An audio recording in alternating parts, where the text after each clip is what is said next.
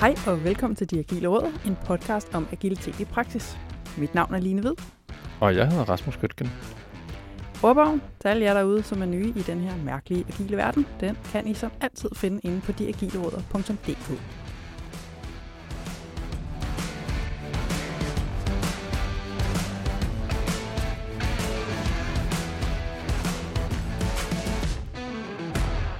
I den her episode, der kommer vi til at tale en hel masse om PO'er og om produktudvikling. Og der er faktisk ikke så mange af de der, nogle gange lidt svært gennemskuelige, agile begreber, der flyver gennem luften. Altså jeg tror, det, det værste, vi roder os ud i, det er at tale om backlog, og det tænker jeg, det ved I alle sammen derude nok forhåbentlig, hvad er. Ellers kan I slå det op i ordbogen. Så jeg tror faktisk, det mest komplekse, vi kommer ind på, som måske er lidt nyt for nogen, det er design thinking, som jo simpelthen er en design tilgang, hvor man først og fremmest fokuserer på brugerne, og ikke mindst, og det er jo her, det bliver særlig agil, man simpelthen sørger for at teste løbende i iterationer. Men altså, produktudvikling og PO-rollen, det er det, det skal handle om denne gang. Line, vi skal til at optage endnu et afsnit. Det skal vi sørge med. Mm. Og øh, du har taget en god gæst med til os. Det har jeg. Jeg har simpelthen inviteret en tidligere kollega, der hedder mm. Christina Ejby Jensen. Og måske for god ordens skyld skal jeg lige sige, for mig så hedder hun altså Ejby, fordi det var det, hun blev kaldt, da vi arbejdede sammen i Boliga. Men jeg ved, hun også reagerer på Christina, så det må du godt kalde hende, hvis, okay. hvis det er. Åh, oh, det er super at vide. Ja, ikke? Det er mm. God praktisk info. Yes. Hvorfor har du inviteret øh, Ejby med? Jamen, jeg har inviteret hende med, fordi vi... Øh, for det første, fordi vi lidt glemte nogle PO'er på et tidspunkt af produktudvikling, og så kom du for skade at nævne, at du faktisk godt kunne tænke dig at få en i studiet, der var sådan erfaren PO. For vi har haft mm. nogen, som måske har været sådan relativt, ikke helt nye, men relativt nye i rollen. Og så kom mm. jeg til at tænke på den gode Ejby, fordi vi startede faktisk samtidig i bolig for mange, mange, mange, mange år siden. Og øh, kort tid efter hun var startet, så startede hun i sin første PO-rolle. Mm. Og så har hun, er hun simpelthen vokset og har haft, hun har været PO for, jeg tror det er seks forskellige produkter. Der har været meget okay. forskellige. Og som så også har betydet, øh, at det har været meget forskelligt for hendes rolle. Og i dag, der sidder hun, er hun blevet leder, og sidder med et overordnet ansvar for hele produktporteføljen, og har så lige pludselig også fået nogle øh, product owner under sig, som ja. hun jo så skal udvikle. Så jeg tænkte... Oh, det er jo spændende. Ja, så jeg tænkte, hvis, hvis du godt ville have lov til, at vi snakkede med, med en erfaren PO, så er det dig, By, vi skal have studiet. Ej, jamen, det, det lyder sindssygt godt, og det kan jo være, hun gør med til at svare på nogle af de spørgsmål, som vi egentlig har haft, måske også stillet lidt tidligere. Jamen, skal man være erfaren, eller skal man vide noget om det område, som man bliver PO for, eller kan man komme ind med, med en tilgang til det øh, på en anden måde? Ja. Øh, det tænker jeg, det er da i hvert fald noget, det tænker hun skal være med til at afklare. Ja. Er der andet? Du har lyst til at snakke? Ja, men det er, jo, det, er jo, det, er jo, det er jo product management. Altså det er jo, hvis vi virkelig skulle koge noget ned til virkelig noget af det vigtigste, så, så, så, så er der måske to ting. Der, der er jo selvfølgelig alt omkring mennesket og teamsene og den måde, som vi samarbejder på. Sindssygt vigtigt, det må vi aldrig nogensinde glemme. Mm. Men, men altså produktet og produkthåndteringen, altså backlog-arbejdet, hvordan finder vi frem til den vision og det roadmap, som der nogle gange skal bruges på det her. Det er jo sindssygt vigtigt. Altså uden ja. en god og veldefineret øh, og prioriteret backlog, så får vi jo aldrig lavet noget rigtigt værdi. Ja groft sagt. Ikke? Ja. Så, øh, så det håber jeg, at hun kan være med til at give nogle gode fif til, hvordan, øh, hvordan skal man håndtere sin backlog som, som PO? Hvordan skal man tilsikre, at det er de rigtige opgaver features, der ligger på? Det tror jeg godt, hun kan snakke med om. Og jeg ved også nu, hvor hun så sidder på sådan et højere niveau, så sidder hun jo også med noget strategi, og der ved jeg også, der, der dukker også nogle problemstillinger op der, når man lige pludselig sidder og ligesom skal håndtere flere forskellige produkter, og ikke kun forsvare et enkelt af gangen. Mm. Så der er i hvert fald nogle problemstillinger der, vi kan hive fat i. Fedt. Fedt. Ej, det bliver super spændende. Det håber jeg.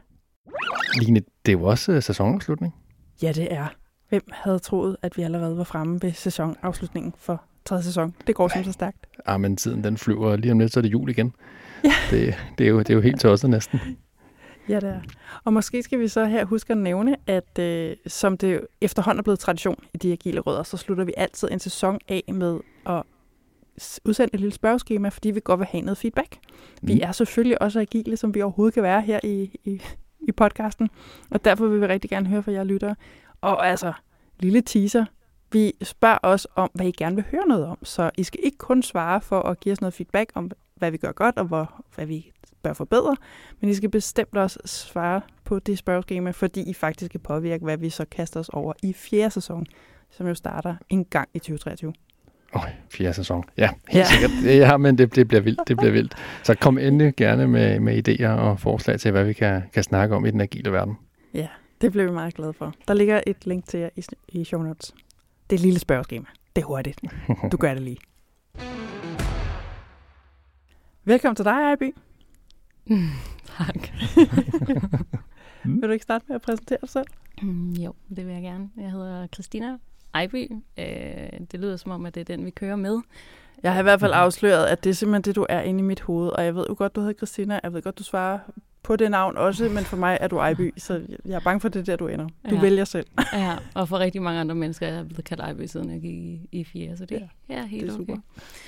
Og øh, udover det, så arbejder jeg i, øh, lige nu arbejder jeg i Boliga, som er en, øh, det er den, øh, blandt andet den hjemmeside, I går ind på, hvis det er, at I øh, skal finde en ny bolig at købe. Så har vi alle boliger til salg øh, online liggende der, så I kan gå ind og søge. Øh, men boliggruppen rummer lidt flere ting.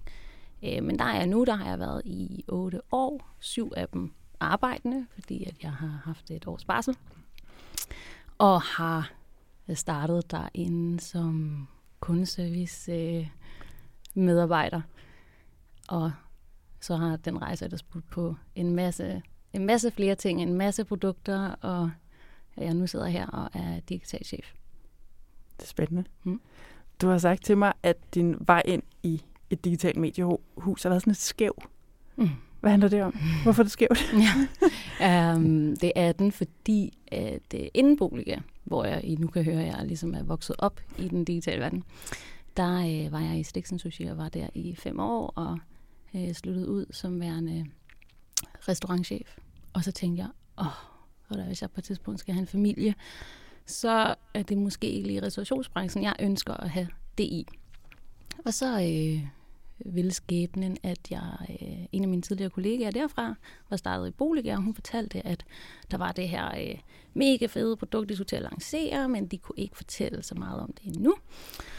Øh, men at hun mente, at jeg ville passe godt ind i huset, øh, om jeg ikke øh, ville sende mit CV til hende. Og det gjorde jeg, og så gik det ellers øh, i slag derfra, øh, var inde og sige hej, og det endte så med, at, øh, at jeg blev ansat, fordi at de, altså tydeligvis ikke på mine digitale kompetencer, for dem var der ikke nogen af, men fordi de troede på mennesket, øh, og hvis de kunne få den rigtige, men rigtige attitude, så, øh, så troede de på, at de i hvert fald kunne lære mig det, der skulle til. Mm-hmm.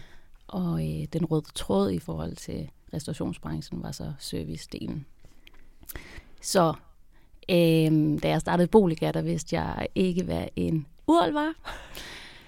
Og nu sidder I sikkert og tænker, ej, hvorfor skal vi så høre på hende? Nå, man lærer så længe man lever jo for pokker. Ja, det var, øh, det var der, jeg startede. Ja. Mm. Ja, altså, nu sagde du også selv, at du kom ind og skulle sidde med noget kundeservice. Mm. Det gjorde det også, vi startede nærmest samtidig. Altså, jeg tror, hvis ikke samme måned som en måneds mellemrum eller sådan noget. Og jeg kan jo huske, mm. altså, det kan vi vel godt sige, hvad det var for et produkt, mm. du skal ind og, og arbejde på. Ja. Øh, Lege Nu, som var Boligas legeportal. Ja. Og det endte du også, altså du endte jo som, som PO for det produkt. Ja. Det gjorde jeg. Øhm, altså, øh, jeg kommer ind øh, inden lanceringen. Jeg tror, at lanceringen den sker øh, to-tre måneder efter faktisk, og kan godt fornemme, at det her det er noget, der er blevet arbejdet på i lang tid. Oh yes. Øhm, og jeg er jo så heldig, at jeg bliver inviteret ind til en masse workshops for at omhandle øh, profil og øh, bruger og oprettelse af sådan ting. Og jeg kan bare huske, at jeg tænker, at jeg forstår ikke noget af det her. Men verden var jo ny, altså, den her verden var ny for mig, så jeg vidste jo ikke, om det var fordi, at det var mig, der var noget galt med, at jeg ikke kunne forstå det.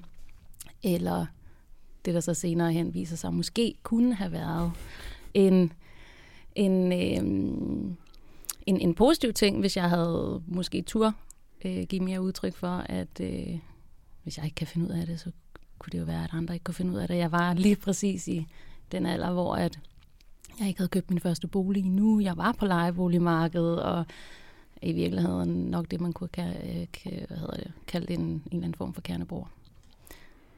Ja, så det, øh, det er der, den ligger ud. Og så, øh, og så lancerer vi. Ja.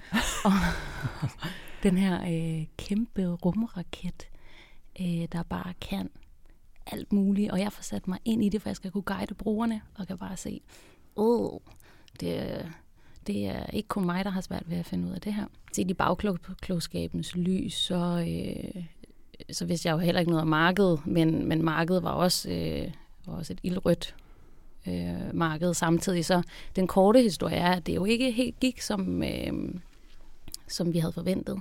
Jeg ender med at sidde på produktet i to år, og bruger stort set alt min tid på at gøre øh, produktet mindre. Skære mm-hmm. det ind til benet, så alt det her, der er blevet bygget, væk med det, det kan vi ikke finde ud af, væk med det, det kan vi ikke finde ud af. Eller, det kan vi, og det kan brugerne heller ikke. Øhm, og efter at have brugt meget tid på det i to år, så ender vi faktisk med at lukke det. Jeg har simpelthen, øh, tror jeg i hvert fald over for dig, kommet til at kalde øh, dig nu for et rigtig godt eksempel på, hvordan man ikke skal gøre. Altså, nu sagde du rumraket. Jeg har set uh, den meget lang, lange uh, kravspæk, der var på den. Mm. Det var jo faktisk ikke engang alt, der kom i luften.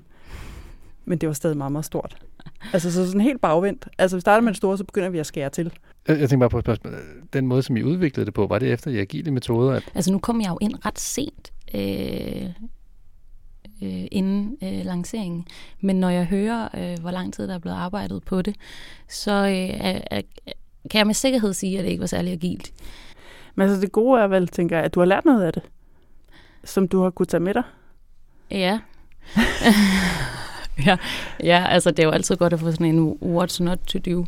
Øhm, men øh, altså nu er jeg som sagt ikke med øh, helt fra starten af, men der er jo også en, en, en stor læring i det, der sker efterfølgende, fordi vi bruger hele to år på det. Øhm, og det var ikke... Øh, det var ikke sådan, okay, det her det fungerer ikke, nu ligger vi en plan for, hvad skal vi så gøre?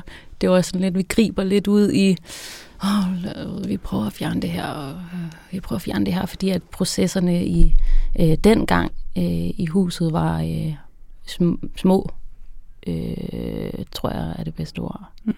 Hvordan var det at komme ind på, som product owner og ikke vide, hvad en URL var? Altså var, var, det, var, det, var det en udfordring, tænker du, at sidde med ansvaret for, for en applikation, når man, når man ikke rigtig kender til den? Altså, jeg startede ikke som PO. Jeg startede som kundeservice ansvarlig for det her produkt. Øh, så da jeg når til der, hvor de tænker, hmm, nu giver vi IB ansvaret for det, der vidste jeg godt, hvad en UL var. Og, øh, men, men jeg vil sige, min, min tekniske forståelse, den er øh, givet til mig af en masse fantastiske udviklere i huset, som, og det, det er helt op til i dag, som bliver ved med at svare på mine spørgsmål, og ikke give op, før det er, at jeg har forstået, hvad der, er, der sker. Øhm, øh, så jeg skylder dem øh, rigtig meget på den front. Øh, faktisk næsten hele min tekniske forståelse. Ja. Det er de gode til. Ja. ja. Men, men tænker, har, har, det været, har det været en fordel ikke at kunne have den her, eller have den her tekniske forståelse? Har, har du kunnet stille nogle spørgsmål, som man måske ikke ville, hvis man kendte hele applikationen og alt det tekniske bag? Ja, jeg har stillet mange spørgsmål, øh, som, jeg, som jeg ikke ville have stillet, hvis jeg kendte til det. Øh, mest af alt, så tror jeg, der kom øh, efter et års tid, så, så gik det op for mig, okay, hvis, hvis jeg heller ikke kan finde ud af det, så er det, nu, nu, nu er det ikke fordi, at jeg ikke ved noget overhovedet om den tekniske verden. Det kan faktisk være, at der er nogle ting, vi kan gøre bedre. Du snakker også om, at I skar det til, til benet. Var det den starten på ligesom at begynde at skære funktionalitet fra den her store rumkriket?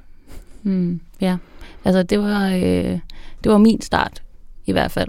Og så efter vi havde skåret til, så kom der så det andet lag på, der handler om, om hvordan, øh, hvordan er det egentlig overhovedet, at markedet det ser ud derude. Hvad er det for nogle dynamikker, der vi, øh, vi taber ned i? Og vi ændrede på betalingsløsninger, og så skulle det, så kunne du få en prøveperiode, så kunne du ikke få en prøveperiode, så var den så så lang, og så øh, blev den kortet ned, og det sidste endte vi med at gøre det gratis, for at sige, men nu er vi, vi har jo trods alt en portefølje, kan det så gøre noget godt for resten af produkterne eller Boligas brain, hvis det er, at vi, vi gør det gratis. Øhm, vi prøvede virkelig mange ting, og øh, også i for lang tid. Mm egentlig. Øh, jeg tror, at, at en af, altså, så kan vi tale om, at vi byggede en stor rumraket, og der var for mange ting på, og den kunne ikke lette, og vi har måske spildt nogle, ikke måske, men vi har spildt nogle, noget tid og nogle ressourcer, men, men i bund og grund, så, så skulle det jo have startet med, hvad er det for nogle brugere, vi taler til. Og der havde vi lavet en form for deduktion i forhold til, hvad det var, vi vidste om vores nuværende brugere, og så bare lagt det ned over.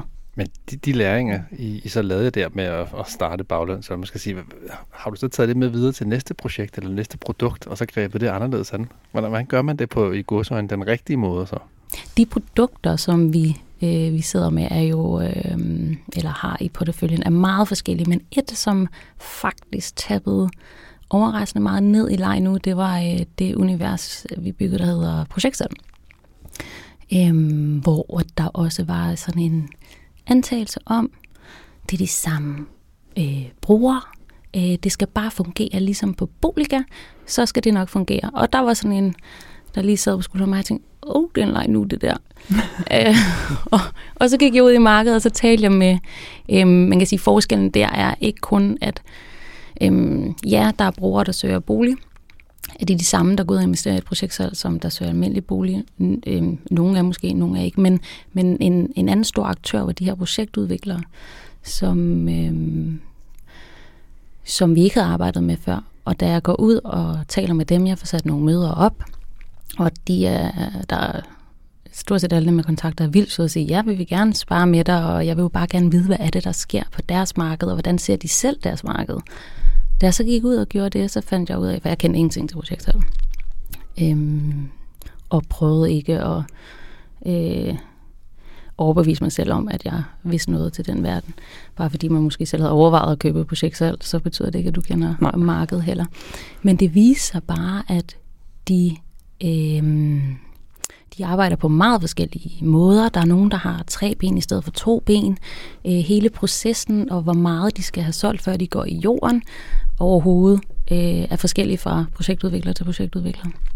Så, øh, så det var virkelig vigtigt, og det endte med, at den løsning, som dem, der fik ideen til det her, det skulle ske, som jo overhovedet ikke er en dårlig idé, men den blev i hvert fald tweaked fra starten af til, at oh, vi skal lige have det mm. her med det, og de ser sig selv sådan her. Øh, og de, altså dem, der er på markedet, de ser de her dynamikker, og de får den her feedback fra deres brugere, som vi jo ikke øh, har fået endnu. Den kunne vi måske få, når det var, vi havde lagt noget ud, men, øh, men her kunne vi få noget på, på forkant hvis jeg kan prøve sådan at grave lidt ud af det, du sagde, sådan, den, mm. tilgangen vil være at gå ud og kigge på sine brugere, finde ud af, hvad er det for nogle brugerpersoner, vi har, og hvordan vil de egentlig bruge vores applikation? Og brugere, som ikke kun øh, dig og mig, men de andre aktører, der også er på, øh, på markederne. Mm. Kan du give nogle gode råd med til, hvordan håndterer man, når man sidder med et, et udviklingsteam, som gerne vil, vil lave ny funktionalitet? Ny funktionalitet, mm. det er det, vi i bund og grund godt kan lide. Mm. Og samtidig får vi en masse boks ind, der også skal repareres og fixes. Mm. Hvordan, hvordan gør man som PU? Hvordan prioriterer man mellem ny funktionalitet og så de boks, der må komme ind til teamet, så, så man kan finde ud af, hvad det er, der skal arbejdes på? Det er lidt en, en 3-4 trins raket, fordi vi har noget, der hedder, vi har performance-delen, så har vi UX-delen, og så har vi design, som jo, ja, det er ikke bare øh, faglade, men lige her, der splitter det faktisk op, fordi der bliver jo bygget på Boliga Web ved siden af, og de får opdateret deres design, men vi hænger ligesom fast i noget performance, og så er der det fjerde trin, som er de her nye features at følge med, hvad der, er, der sker over på web. Så det er lidt en, en 3-4 trins raket, og de fleste, også i ledelsen, kan jo godt se, okay, men vi bliver jo nødt til at, at have en app, der ikke crasher, fordi så, så kan vi lægge nok så mange ting ind på den, men brugerne kan ikke få lov til at se det. Så, så langt, så godt. Da det så var fikset, så var det faktisk, at prioriteringen den begyndte at blive lidt, øhm, lidt sværere, fordi hvad er det så? Er det så de nye features, der skal ind? Eller er det UX'en, der skal, øh, der, der skal opdateres? Øh, er det lukket designet? Øhm, og det vi gjorde, det var, at vi gik tilbage til, hvad er det, vores brugere siger? Jeg synes jo i virkeligheden i den, i den virkelige verden, at det sjældent er brugerne, der har det aller, aller sidste ord, fordi den bedste løsning ligger sådan et sted øh, i et eller andet kryds øh, mellem øh, ja, hvis du tager den perfekte løsning for øh, det kommercielle del, du tager den perfekte løsning for for jure, for udvikling, for brugerne, så rammer, altså det er ikke en løsning, man finder der. Så man skal ramme det der krydspunkt. Men lige her, øh, der må vi gå tilbage til brugerne, fordi hvis øh, det de sagde, det var, at de ikke kunne... Nej, der var faktisk to ting i det. De sagde, at de ikke kunne finde ud af at bruge den. De kunne ikke finde de ting, som, som, som de ønskede. Den anden ting var, at vi så i brugertestene, at der faktisk var nogen, der troede, at de godt kunne finde ud af at bruge den. Men øh, øh, det var i hvert fald ikke øh, de resultater, som vi havde en idé om, at de skulle komme frem til, som de fik. Øh, så på den måde, så tog vi UX først. Øh, fordi hvis brugerne ikke kan finde rundt, så kan vi godt lægge nye features ind, men hvad skulle grunden være til, at de så kan finde dem? Så det bliver performance, UX, og så står vi til sidst tilbage, når man, åh, hvad er så vigtigst? Er det, at det får noget, øh, øh, noget design, der ligner, der er opdateret eller Boliga, så der er noget brand, der er noget omni-følelse, øh, eller er det så de nye features? Og, øh, og der endte vi ud i at sige, okay, der er også noget med noget dobbeltarbejde. Øh, så kan vi godt lægge nye features ind, hvis vi så skal kigge på dem igen lige bagefter, fordi vi har lavet dem i et gammelt design. Øh, så giver det måske ikke så meget mening. Så hver gang vi havde taget et trin af, så tog vi de, de, de, de, de tre, to andre trin og sammenlignet med. Og på den måde så fandt vi vores, øh, hvad kan man sige, trappe til at få det her til at køre. Og jeg synes, det er sjovt, det du fortæller, eller sjovt, haha, altså med det pres, der opstår, når en app eller en anden applikation performer så dårligt, som Boligappen gjorde der. Mm. Altså nu er du, Rasmus, spurgt til det der, jamen, hvad med udviklerens pres for nye features? Jamen, lige pludselig har vi alle sammen en eller anden ærekærhed, der hedder, hov, det performer overhovedet ikke det her. Okay, så er det ed og med det, vi skal fikse først. Mm. Altså, det er ikke fordi, jeg synes, vi skal opfordre til, at folk laver produkter, der performer dårligt, fordi så har vi alle sammen lige pludselig en meget tydelig fælles mål. Mm. Jeg synes bare, det er meget interessant. Det er jo faktisk det, der sker, ikke? at alle er bare sådan, okay, nu skal vi først og fremmest sørge for, at det her virker. Ja. Performance i, i det her eksempel er, er to ting. Der er performance på at øh, få det til at virke her nu, og så er der performance, der handler om at få ryddet ud i, i noget legacy, som gør, at vi fremadrettet kan øh, blive ved med at performe og blive ved med at bygge hurtigt øh, eller nemt øh, for os selv. Så det så, så, så performance er lidt delt op i to. Mm. Jeg ved, du har også øh, sagt til mig, at du forsøger at sørge for, at appen ikke sådan bliver sekundær. Mm. Og nu mm. nævnte du selv det der dilemma, altså som jeg jo tænker, det må der sidde flere virksomheder, der oplever, at man har et website, så har man en app, mm. som jo rent faktisk er to forskellige applikationer. Der tænker brugerne jo ikke nødvendigvis over, for de mm. synes jo bare, de møder i det her tilfælde Boliga. Mm. I den perfekte verden. I, I den perfekte verden, ikke? Ja. Så, men det der med, at, at appen ikke skal være sekundær, hvad mm. betyder det? Mm. Øhm, det skal lige siges, at appen kan øh, ikke det samme som Boliga Web, faktisk. Øh, appen er målrettet køber, og web er hmm, alle boligejere, bolignørder, alle jer, der godt kan lide at vide, hvad der sker i jeres lokalområde på den front. Mm, mailerne, øh, den kan meget mere, og, og det skal den også kunne, men, men det gør, at øh, øh, det betyder bare, at det er ikke, det er ikke helt den samme ting. Og, øh, og ja, øh, vi, skal, vi skal og er begyndt at komme derhen, hvor appen ikke er sekundær, men nu har det bare... Øh, det her er jo ikke en kort rejse først at få den til at performe, og så kigge på UX, og så kigge på design, for så at lægge features ind, så der er jo altså, i huset endte der også med at være sådan en, åh, men er vi sikre på, at altså, byder appen overhovedet ind med særlig meget? Nu er vi bare der, hvor at appen byder ind helt vildt. Øh, appen har markant færre brugere, end, end en web har, men performance mm. i forhold til de køberrelaterede features er nogle gange bedre, hvilket, og ikke bare bedre procentmæssigt, men også i antal, hvilket er ret vildt, fordi mm. at den, er, den har som færre, hvad hedder det, øhm, at den har markant færre brugere. Øh, så den byder rigtig meget ind, og det handler jo, altså, det sker jo, fordi at appen ikke har alt muligt larm, der ikke er relevant for lige præcis øh, for køberne. Mm. Øhm, så ja, vi er der, hvor at vi nu, når der bliver tænkt øh, partnerskaber og nye køber relaterede produkter, det skal være køberrelateret, ellers ønsker vi ikke at få den på appen, fordi appen skal ikke være det samme som web. Mm. Øhm, at appen bliver tænkt ind øh, fra starten af. At vi så ikke altid lige kan, at det kommer ud samtidig, det er så en anden sag, fordi at den kører på Boligas API, og nogle gange så, ja, øh, Boliga, de har rimelig, øh, Boliga Web er rimelig fleksible i deres øh, deploys, mm.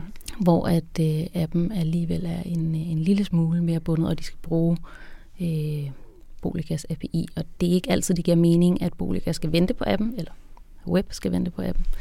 Men forholdsmæssigt, så bliver den tænkt ind med det samme. Øh, hvor tidligere, så var det sådan, gud, vi har da også en app. Nå, man kunne I ikke tænke jer, mm. så hvis det var et partnerskab, at købe den med os? Eller, øh, det er ikke sådan en gud, det har vi da også mere. Mm. Og det har krævet en masse lobbyarbejde. Jeg skulle lige til at spørge, fordi altså, nu sidder du jo så og har porteføljen og skal jo så officielt lobby for alle produkter, men du mm. har siddet og været PO for appen, mm. og har skubbet det der igennem. Mm. Hvad gør man, Ejby? Mm. Hvis man sidder som PO derude og tænker, okay, mit produkt skal simpelthen have noget mere kærlighed, hvad gør man? Ja. Øh, vi har fortalt alle de gode historier, vi overhovedet kunne komme frem til. Og øh, vi har det, og I må gerne tage idéen, øh, det der hedder en hurra-kanal i vores øh, intranet, hvor at vi alle sammen i virkeligheden kan lobby for det, vi sidder og laver. Så når vi har lavet noget, vi synes er mega fedt, så lægger vi det derind. Det giver også en lidt øh, bredere forståelse for sådan den samlede portefølje, øh, når vi gør det. For lige pludselig så finder man ud af, hvad der sker i den anden ende af huset øh, som man ellers ikke nødvendigvis har fået at vide hen over kaffemaskinen. Så en, en hel masse lobbyarbejde. Det har også hjulpet, at tidligere havde vi ikke en, der sad med hele porteføljen på den måde. Øhm, og det har selvfølgelig hjulpet, at, der, at, at, at jeg nu kan sidde og have det holistiske syn mm. på, øh, på det. Men virkelig meget lobbyarbejde for at dem, der sidder i kommersiel også tænker, okay, mm. altså appen, den byder, øh, den byder ind, så det taber vi selvfølgelig også ind i. Mm. Hvordan øh, har du nogle konkrete værktøjer og, og finder til en PO, som prøver at lægge en vision for en, for en applikation af den ene eller anden art? Altså, hvordan griber man det an som PO, når man sidder og tænker store tanker og gerne vil have, have det helt rigtigt ud til brugerne? Hvad, hvad er der sådan konkret, når man snakker vision? Når man har øh, en portefølje, det kommer også an på, hvor stor porteføljen er, men når man har en, en, en, en, en portefølje, så har du også en, en overordnet strategi for det, og du ved, hvilken vej, der er blevet lagt øh, for øh, for virksomheden øh, samlet set. Du ved, hvad det er øh, for nogle målgrupper. Markedet, det er i hvert fald øh, boligmarkedet. Hvad er det så? Købersmarkedet, er det sælgersmarkedet? Hvor, at det, og det svinger, og, og hvilke sæsoner er der? Øh, så er det at få øh, kommunikeret den her mega fede vision, du har. Hvor er det, den tapper ned i den overordnede version, og være super skarp på det. Er, er det, er det mm. PO'ens lod? Er det at fortælle historier? Er, er det det, man, man, man primært fokuserer på, når man er ude og, og snakke i forretning og, og ud af huset og med teamsene og så videre? Ja, jeg synes, at det er, i vores virksomhed er det rigtig meget PO'ens lod. Øh, de historier skal jo være øh, velbegrundet i, i data, øh, og hvad det er. Øh, og, og data ikke kun, hvad de kan grave frem i i Analytics, men også data fra vores øh, kundeservice og for, for brugere, øh, brugertest.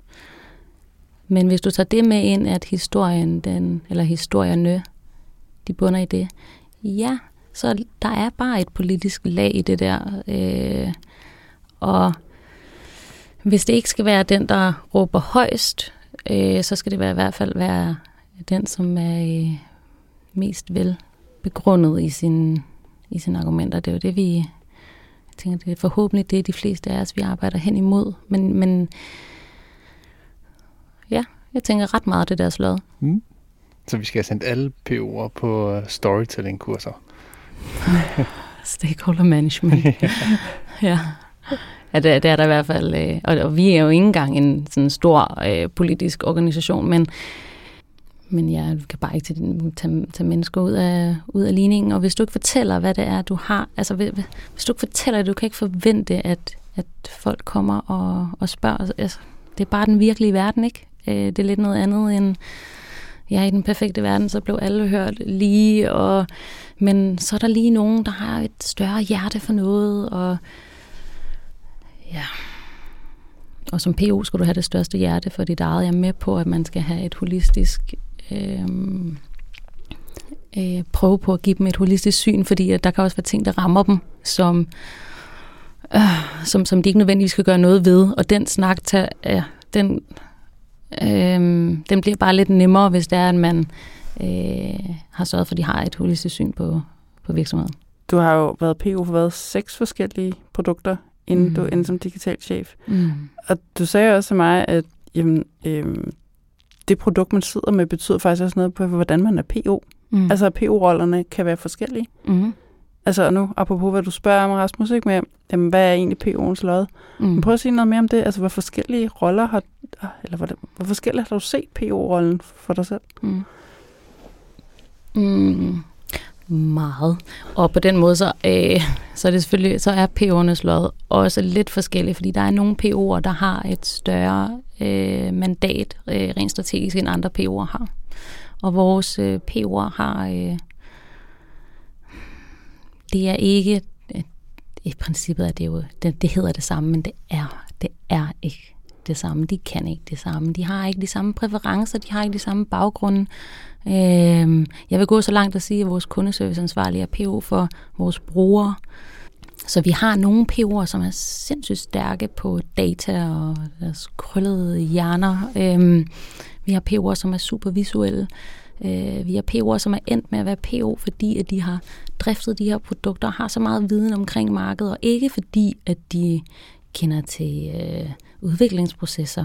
Øh, men hvis det er et produkt, som er i en livscyklus, hvor at det, det ligger drifter, og det der er blevet taget et strategisk valg om, at det skal, for vi kan ikke arbejde på alle produkter på én gang, så er der øh, heller ikke nødvendigvis øh, nogen værdi af den PO kan det, eller øh, har den baggrund. Så de er, vores PO'er har altid været og, og er stadig meget forskellige. Mm. Vi har flere gange her i podcasten haft det spørgsmål op at vende, som sådan noget, hvad gør, altså, hvilken baggrund skal en god Scrum Master have? Hvilken baggrund skal han en god, en god PO have? Mm. Og hvis jeg hører det rigtigt, så siger du måske i virkeligheden, altså, de kan have mange forskellige baggrunde og mange forskellige interesser, og det hænger måske både sammen med dem som mennesker, men også med produktet, som mm. de sidder med. Mm. Det, det gør det helt sikkert. Der er nogen, altså vi har nogle PO'er, hvor jeg tænker, dig kunne jeg øh, tage over i den anden ende af forretningen, og du vil stadig have succes, og dit produkt vil stadig have succes. Øh, og så er der andre PO'er, hvor at der et, øh, markedet øh, er så stor en del af, af deres rolle, at dem, kan jeg, dem vil jeg ikke bare kunne tage ud og så mm. sige, at nu, nu er du så PO i den anden øh, ende af virksomheden. Øh, så der, der er stor forskel, og det stiller i øvrigt øh, mm, det stiller krav til de processer, vi har. Øh, i vores øh, udviklingsafdeling også, fordi ja, selvom et produkt drifter, så kommer der altså ting ind, og så de, det er ikke fordi, de kan holdes ude af det. Mm. Øhm, og når der bare er nogen, der er mere visuelle end andre, hvad er det så for nogle processer, man lige har sat op? Hvem er det, der ejer hvilke godkendelsesprocesser, øh, så vi ikke lige pludselig ender med at få noget ud øh, med en lavere kvalitet, end hvad vi ønsker? Mm. Hvordan ser sådan noget proces så ud for mm. at takle de forskelligheder der? Hvad gør I? Mm. Jamen, Uh, vi ændrede, øh, lad os tage det visuelle op som, som et eksempel. Vi ændrede vores øh, godkendelsesprocedur til på det, så at vores øh, designer havde ejerskabet for godkendelse af designet. Og så kan man tænke, nå, jamen, det giver vel mening, det er dem, der har lavet det. Men sådan var det bare ikke før. Der var det PO'en, som havde fået leveret noget for design, og så rykkede den videre til udvikling, og så var design ude af det. Og så lå alt godkendelsesarbejdet, om det så var design eller det var funktionalitet, så lå det hele hos PO'en. Så havde du øh, PO'er, som, eller, ja, som ikke, øh, hvor det ikke var naturligt at se øh, mindre detaljer i designet, som designeren ellers har siddet nørdet, for det var bare så vigtigt, at de her lige var alignet. Øhm, og så bliver de misset. Øhm, så, så det, er den ene, det var den ene mulighed ved at gøre det på den gamle måde.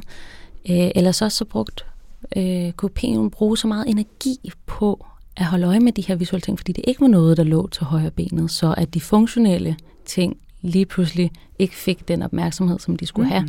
Og så, så, så giver det bare ikke mening.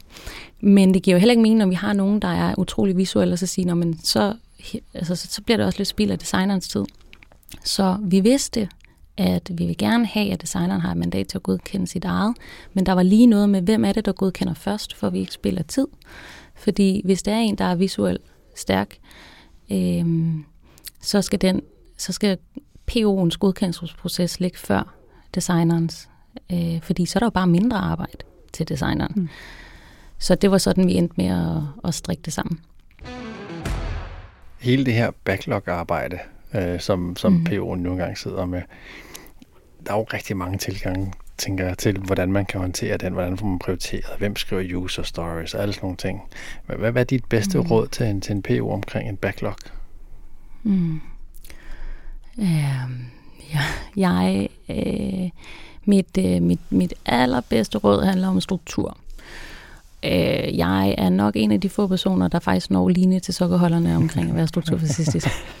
Det kan jeg skrive under på. Korrekt. Ja, hvis det kan puljes, hvis der kan komme en, en farvekode på, øh, så øh, kan du være helt sikker på, at det allerede er gjort. øh, så det prøver jeg at, øh, at give videre. Øh, og at en backlog ikke er noget, der skal laves i sidste øjeblik. Det er vigtigt at have et roadmap, der går lidt længere frem. Og så, så øh, håber jeg, at hvis de lytter med, at de vil sige, at jeg også prøver på at give dem en eller anden form for sådan holistisk øh, syn på, øh, hvad der så sker efter deres backlog, fordi de skal jo sidde og prioritere øh, opgaverne ud fra, øh, hvad vores øh, fokus er, retning er, målgruppe, hvad er det, vi, vi fokuserer på lige nu. Men det, der sker efter, det er, at når man, så har de jo lavet deres øh, prioritering 1, 1 2, 3, øh, og så ryger de ind til, til mig, og så har vi seks andre produkter, hvor at de har også en 1, 2 og 3. Så bare fordi de har en i, øh, i nummer 1, så betyder det ikke, at det er nummer 1, når den fælles øh, hvad hedder det, portefølje ligesom samles og skal, og skal bygges i et sprint. Og den forståelse gør altså, at, øh, at øh, gnidninger bliver mindre, og øh, forventninger, øh, forventningerne øhm, er, er, er lidt mere realistiske. Men sådan helt øh, praktisk inde i backloggen, der handler det om struktur og puljer, og hvad hører sammen, og hvilket noget er nice to, hvilket noget er need to. Øhm, fordi du kan, øh, lad, lad os sige, at de har, øh, de har et projekt, de laver en pulje af opgaver. Hvis de gerne vil have det, altså så er vi tilbage til ikke, vi lobbyer alle sammen. Men øh, jo mere de kan skære det til, jo større sandsynlighed er der for, at det kommer igennem. Øh, for der er bare sådan en, og hvis det er for stort, så skal der virkelig, altså så skal vi også være sikre, ikke? Så sidder den der leg nu. Sådan, og, hvor, hvorfor er det så stort, er vi overhovedet, altså hvor sikre kan vi være? Mm-hmm. Øh, så jo mere de skal til struktur, skal til være klar i prioriteringerne. Ikke kun i forhold til de forskellige projekter, men også i forhold til, hvad i hvert projekt er nice to og need to. Nu snakker du om, at der ikke er en rigtig måde at gøre det på. Der er mange forskellige alt efter, hvad det er for en øh, applikation og så videre. Men er der en specifik forkert måde at gøre det på? Er der noget, man bare skal holde sig fra som PO i sin backlog? Ja, du skal holde dig fra bare at have en lang liste. Okay. og så skal du rigtig meget holde dig fra meget lange øh, overskrifter i dine opgaver. Øh, det er de to ting, som gør, at du øh, er den vildeste person, hvis du faktisk skal have et overblik. Prøv at sige noget mere omkring meget lange lister. meget, meget lange lister? Ja. Øh, jamen, det er jo men på den måde, at hvis du har øh, 10 øh, aktører, der ligger og skyder, skyder opgaver ind, og du har 300 opgaver, mm, og du bare har en lang liste, øh, og du og, og der, der er ikke noget af det, der er puljet, så er jeg ret sikker på, at det, der vil blive udviklet, ikke nødvendigvis, eller udviklet først, ikke nødvendigvis er det med højst værdi øh, for den ene, anden og tredje, med færrest ressourcer på den bedst mulige måde, og du vil måske kunne ende med at sætte noget i gang, som spænder ben for noget senere, eller hvor I så skal lave noget dobbeltarbejde, fordi hvis du nu havde puljet og sammenlignet og øhm, haft en lille smule struktur på det, så havde du måske kunne forudse, det her det kommer, det giver mening at tage det her med nu, fordi nu er vi allerede inde og pille ved det. Jamen, det giver sindssygt god mening. Øh, altså skab Mm. dig et overblik, og lad være med bare at have det hele i en stor pærevælling. Nu sidder den anden struktur for sidst her over fniser, ikke? Altså, fordi jeg har fuldstændig samme erfaring, og jeg har sådan, nu kan jeg tænke, jamen, måske skulle jeg sådan lære andre at gøre det på samme måde. Altså, det kan godt mærke, det er svært. Mm. Altså netop, som folk bliver sådan helt tomme i blikket, de kan ikke overskue det. Mm. Og samtidig ved jeg også, at nogle gange skal jeg lige tone min strukturfascisme ned, for at jeg skræmme livet af folk. Men det meste af tiden er de fleste netop rigtig glade for det, fordi Mm. det giver dem et overblik. Men de magter ikke selv at skabe det der overblik. Mm. Og jeg tror bare, at jeg lige så stille og roligt har accepteret, jamen, det er så min lod i livet, og jeg synes, at det, sådan tror jeg også, du har det. Det er vældig sjovt at sidde der og rydde op i ting. Der er da ikke noget bedre, end at lave nogle ordentlige lister, ikke? Altså, bare, hvad Rasmus, du har også, du blev også udsat for mine lister, Åh ja, ikke? oh, ja.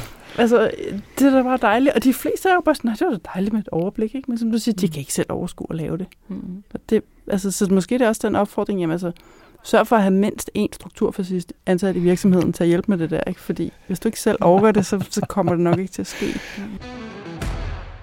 Du nævnte på et tidspunkt, Ejby, som du siger, du sagde et eller andet med, alle laver lobbyarbejde, og nu har du fortalt, hvordan du selv har lobbyet, for eksempel for Boliga-appen, ikke? Mm. Nu sidder du så som altså, digital chef, Mm. og har nogle PO'er under dig, og du har hele porteføljen, og du siger, at du skal have det her holistiske billede.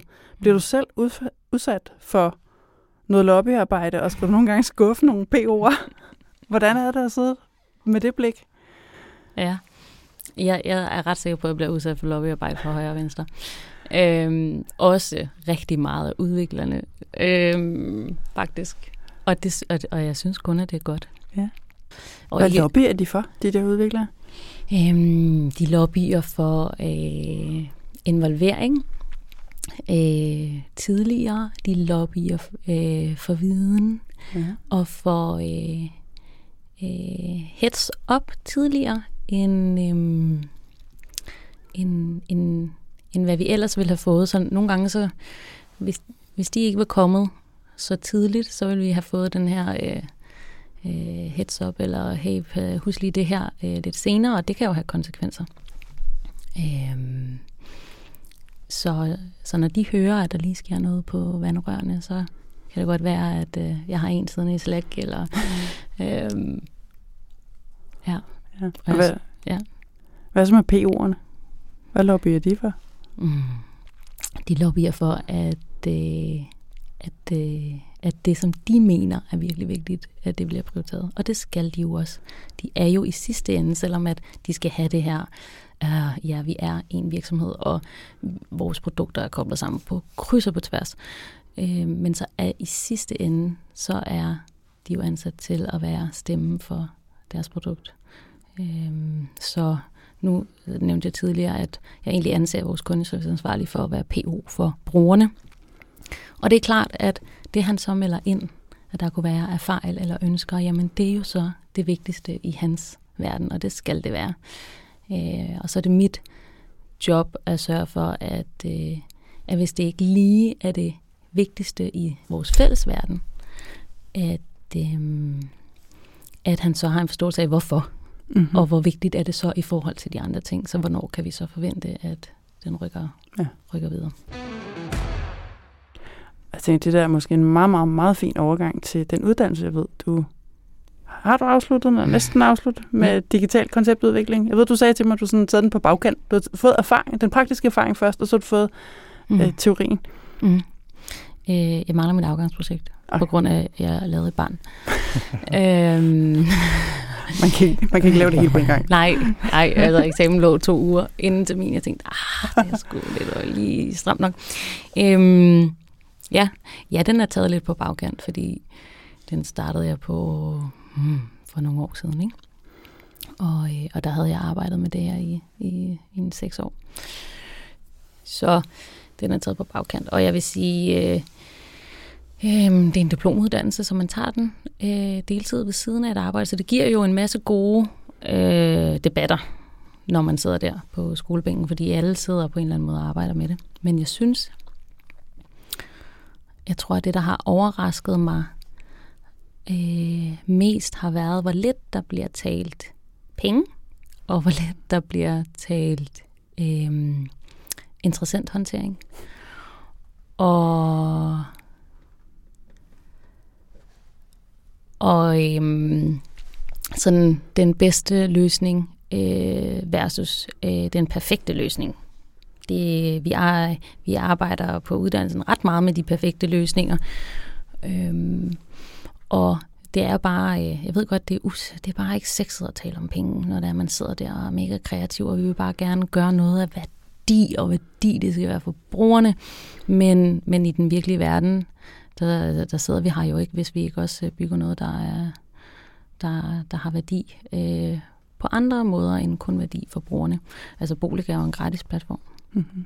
Hvad er forskellen på den perfekte og den bedste løsning? Ja. Øhm, øh, den perfekte løsning vil jeg våge at påstå er rigtig mange løsninger. Fordi det perfekte øh, for jura er, er en løsning, det perfekte for salg er, er, er en placering, og den er ikke den perfekte for brugeren.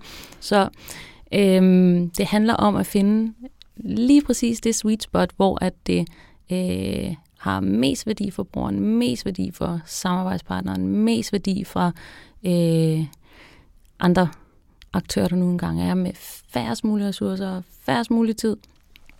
Øhm, og så, det sweet, en ting er at finde det sweet spot, men en anden ting er at finde det, hvor det så også giver mening, så det ikke bliver sådan, at det var sådan hverken fugl eller fisk, vi fik lavet. Øh, det er ongoing, jeg har ikke svaret på, hvordan man gør det perfekt. Mm-hmm. Men, men det er en, en, en konstant øh, opvejning. Mm-hmm. Er der noget, du vil ønske, du havde lært på den uddannelse? Der? Er der noget, du synes manglede? Jeg synes, at den er øh, interessant håndtering. Mm. Og, øhm, øhm, og pengene, og, øh, og det her med den, øh, den, den bedste løsning. Jeg ved godt, jeg har sagt det tidligere, men øh, det ville jeg ønske, der havde været mere fokus på det er det, som jeg synes er virkelig spændende, når det er, at debatten den kører i, i, i klasselokalen, når det er, at vi kommer ind på det, men det er ikke noget, der er styret fra, øhm, fra skolens side i forhold til, når man her er det en, altså, hvornår involverer du, hvornår informerer du, øh, forskellen på de to ting i øvrigt, øh, mm, sådan nogle ting, og hvem er det, og hvornår, det, øh, man skulle mene, at det måske skulle have været i projektledelsesdelen, fordi det har der også været øh, en del af uddannelsen, der selvfølgelig var, men det, Mm. Det var der ikke. Jeg sidder også lige pludselig og tænker på den klassiske projektledelse, hvilket virker helt forkert i den agile verden her. Ikke? Mm. Øh, men jeg så tænkte, det er jo jeg sidder faktisk og tænker, at de, i de agile metoder, når man kigger på for eksempel Scrum, og sådan, mm. der er heller ikke særlig meget interessant håndtering. Mm. Altså. Men de er stadig derude. Ja, det er jo det, de er. Og det der lobbyarbejde, ikke? Altså, jeg har da også hørt mig selv sige flere gange i det her studie, at øh, man også som Scrum Master skal lave lobbyarbejde, ikke? For at få mm. tingene til at køre. Det er en ting. Mm. Ejby, vi er meget glade for det agile manifest her i podcasten. Øhm, og vi har faktisk brugt to sæsoner på at sidde og tale om de fire værdier, det der manifest har. Nu er vi begyndt at tale om principperne, fordi der også er sådan 12 sådan praktiske principper, eller i hvert fald mere praktisk orienteret. Mm. Øhm, og du ved allerede, at jeg sådan prøver at kigge på at se, okay, er der nogle af dem der, som måske passer sådan lidt ind i den verden, du arbejder i, og det du har fokus på. Mm. Og jeg har tre her, og jeg skal som altid forsøge mig på mit English. Øh, og så får du lov til at vælge, hvad for en du ligesom synes passer mest på dig, og du får også lov til at argumentere for, hvorfor. Mm. Den første fald var, Business people and developers must work together daily throughout the project. Den første. Den næste hedder Continuous attention to technical excellence and good design enhances agility. Mm-hmm. Og den sidste, Simplicity, the art of maximizing the amount of work not done is essential. Mm. Hvad for en er mest dig? Mm. De er alle tre. De er alle tre super det er gode. Ja. Men, øh, men så tror jeg, at øh, jeg vælger Simplicity. Mm. Af, af den grund, at selvom at jeg godt ved det, så er det bare en, der øh, øh, jeg bliver ved med at skal arbejde med at huske mig selv på, okay, jeg vil også have det her, jeg vil også have, og det her giver heller ikke mening, men er det nødvendigt, og er det nødvendigt lige nu? Mm. Øhm, så det er lidt... Øhm, jeg ved ikke, om man kan kalde det en kæphest, men det er i hvert fald noget, det er ikke bare sådan, når ja, øh, og så sidder den bare på ryggen, og så gør jeg det altid. Det er noget, jeg bevidst skal trække mig selv igennem. Ja. Husk nu, lige lav den der. Hvorfor er det så svært? Jeg tror, at det er så svært, fordi at der er så mange gode idéer. Og så kunne det bare være virkelig fedt, hvis man kunne lave dem alle sammen på en gang. Mm, men gjorde vi det og skød dem ud, så ville resultatet bare ikke være særlig fedt. Men det, men det er den... Øh, Ja. Ja. Det vil sige, det er et eller andet sted et ondt spørgsmål heroverfra, Mm. mm. fordi jeg har det på præcis samme måde, og jeg skal Mm. virkelig også huske mig selv på det der. Mm. Altså, jeg prøver, øh, der er en gut, der hedder Cal Newport, som dykker sådan noget produktivitet og sådan. Og han siger, do less, do better, know why. Mm. Den har jeg som stående, så jeg kigger på den hver dag. Fordi jeg laver også den der, jeg, jeg tror, det hvis man er glad for det, man laver, man bliver begejstret, så man, nej, vi skal bare Mm. lave det hele. Mm. Og det kan man ikke, og det, som du siger, det bliver ikke godt. altså, så, så, sagt, det var et ondt spørgsmål, men jeg har det på præcis samme måde. Ja, skal man lige have leg nu siddende på skulderen. Ja. Og det var derfor. Don't do it. Ja. Mm. Ejby, du Mm. skal have tusind tak, fordi du ville være med og lege med os. Det var virkelig så lidt. Hvis der nu sidder nogen derude og øh, gerne finde dig, Ja. og måske i kontakt med dig, høre noget mere, hvor kan man så finde dig hen? Det er øh, de meget, eller det er I meget velkommen til at gøre på LinkedIn. Mhm. Øh, jeg ved ikke, hvor mange der hedder Ejby. Nu har jeg hørt det mange gange, men hedder altså også Christina øh, med CH foran. Ja. Øh, så tror jeg ikke, der er så mange. Nej, og jeg lover, at vi linker til din LinkedIn-profil så øh, i vores show notes, så folk kan finde dig. Det er godt. Tak fordi du var. Tusind tak, fordi du var med. Selv tak. Selv tak, Rasmus.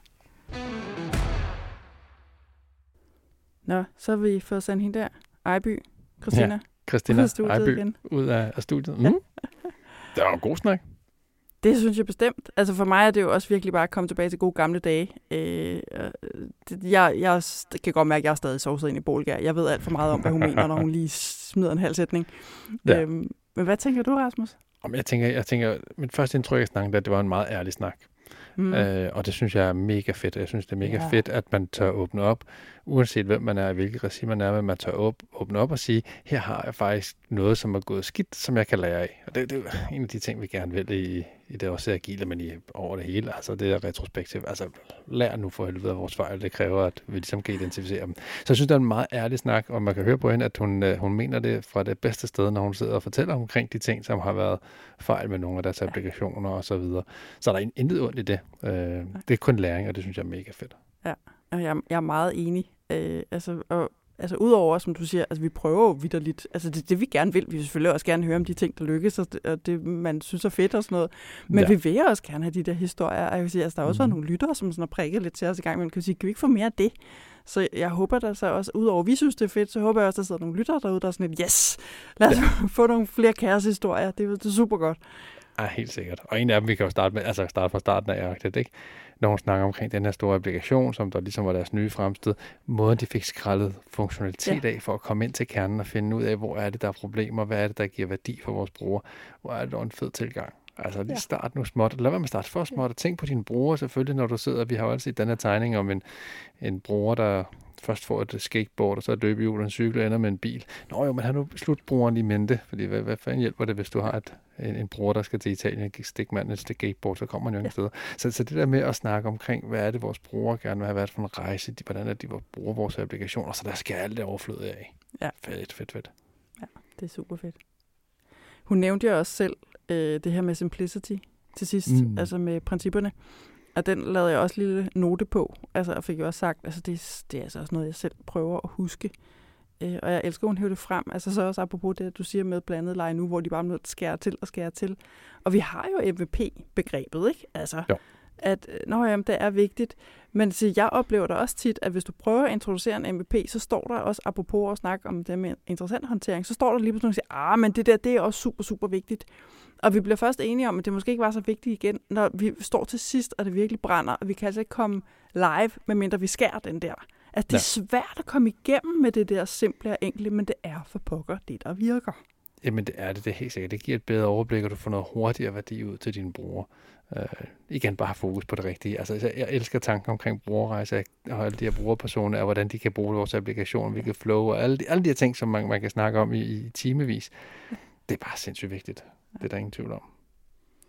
Og så var jeg jo vild med, og og det, det tænker jeg egentlig også, du er, at hun også er struktur for sidst, ikke? Ja. Ligesom dig.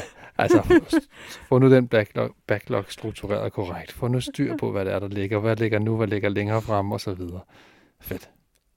Det, det, det glæder mig, at det faktisk var noget, du var glad for, Rasmus, fordi altså, det ved du godt. Først, at du, du ved godt, hvordan det er at arbejde sammen med en strukturfascist, fordi nu har vi lavet det her sammen i halvandet år, så du, har, du bliver jævnligt oh, ja. udsat for det. Oh, ja. som jeg har sagt til dig mange gange, altså jeg ved godt, at jeg kan gå alt for meget overboard med det.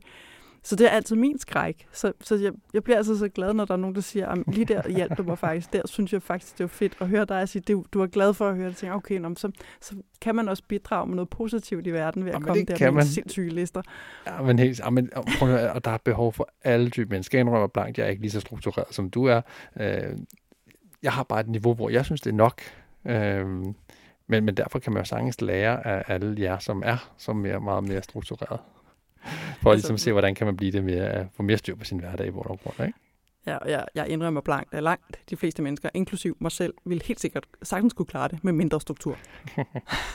Men i vores backlogs, i vores Ja. ja. arbejde med, med produkterne, i vores arbejde med teams, i øh, alle vores stakeholders og alle vores interessenter, der er struktur altså vigtigt. Det, det, må, Ja. man jo, det må man jo kende. Uanset om man er, er struktur for sidst eller ej, så er det bare sindssygt vigtigt, at vi ved, hvad vi arbejder på, og vi arbejder på det rigtige. Jeg har faktisk en sidste ting noteret her, og jeg var faktisk lige omkring den før. Og det var den der snak, vi også lige havde omkring inter- interessant håndtering, mm. og hvordan det mangler. Og jeg kom lidt op, altså jeg tror, jeg så fik sagt det, kom til at tænke på, hov, det er jo faktisk noget, som den klassiske projektledelse går rigtig meget op i. Og nu nævner Ejby her, jamen hun har så uddannet sig inden for digital konceptudvikling. Der er det Mhm. der stort set ikke. Og det slog mig, jeg er ikke stødt på den, når jeg har taget agile certificeringer. Er du stødt på den, Rasmus? Nej, jeg er ikke stødt på den i, i, ligesom hvis man tager en PMI-certificering omkring, hvordan skal man håndtere hvad, skemaer og bla bla bla, alle de her ting, som man nogle gange kan udfylde. Øhm, men der er ingen tvivl om, at vi vil jo gerne have forretningen tæt på vores øh, teams. Vi vil gerne have forretningen arbejder sammen dagligt med vores øh, udviklingsafdeling osv. Så, så, så det står der, og det står i manifestet, at, at det vil vi gerne. Vi vil gerne håndtere de her interessenter. Vi vil gerne indtil, øh, håndtere vores kunder og vores leverandører og alle de her ting i stedet for at slås med kontrakter, hvad de ellers jo? Men nej, der står ikke noget om, hvordan du skal gøre det. Nej, og samtidig så det er jo heller ikke kun forretningen. Altså også du så IB, der kommer det eksempel, så kommer udviklerne også og forsøger at lobby for noget. Ikke? Mm. Øhm, det kan komme alle vegne fra, og jeg altså, mindes da også både selv at have udført, og også sagt til andre Scrum Masters, at de skal udføre lobbyarbejde. At det er sådan en del af dit job, at rende rundt for eksempel og nøse processerne. Mm. Altså, det er også en del af dit job, så at rende rundt og fange folk ved en kaffemaskine, eller fange dem inde på Slack. Øh, det er ikke kun forretningen eller cheferne, der skal nøses, hvad det angår. Så Nej. det er mega vigtigt. Det er det, og hvis du så kan, vi, kan det lave med... et tillæg et eller andet sted. Ja, det bliver vi nødt til. Tillægget om interessant håndtering. Mm. Ja, Mhm. og igen, hvis du så kan krydre det med lidt storytelling, altså lidt fortælle, hvad er det for en historie, hvad er det for noget værdi, hvad er det, vi prøver på at skabe, så tror jeg måske også, det bliver nemmere at få prioriteret og få, få den, ja, igen, den rigtige værdi ud til vores uh, slutbrugere. Så, men meget, meget, meget spændende snak. Det er der ingen tvivl om. Inden du smutter, kære lytter, så husk, at du stadig kan nå at være med og komme med dit bud på, hvordan man definerer agile. Vi sparker nemlig sæson 4 i gang med en special edition, hvor vi spørger, hvad hulen er agilitet egentlig. Og her vil vi bogstaveligt talt gerne høre fra jer lyttere derude. Vi linker til en instruktion i, hvad du skal gøre i vores show notes. Men vi lover, det er ret nemt. Det er noget med, at du sender en lydbid, øh, som du har optaget på din telefon. Den sender du til os. Og vi vil rigtig gerne have den inden jul. Det var alt for denne gang. Du kan skrive til os på hej eller du kan finde os inde på LinkedIn, hvor vi har en side, som du selvfølgelig også kan følge. Og du må som altid meget gerne dele podcasten og rate den i din podcast-app. Tradition 2, så finder du både os, du finder ordbogen, og du finder selve podcasten inde på diagilerødder.dk. Og så linker vi selvfølgelig til alt relevant i show notes på den her episode. Jeg hedder Line Hvid. Og jeg hedder Rasmus Gutken. Vi høres ved.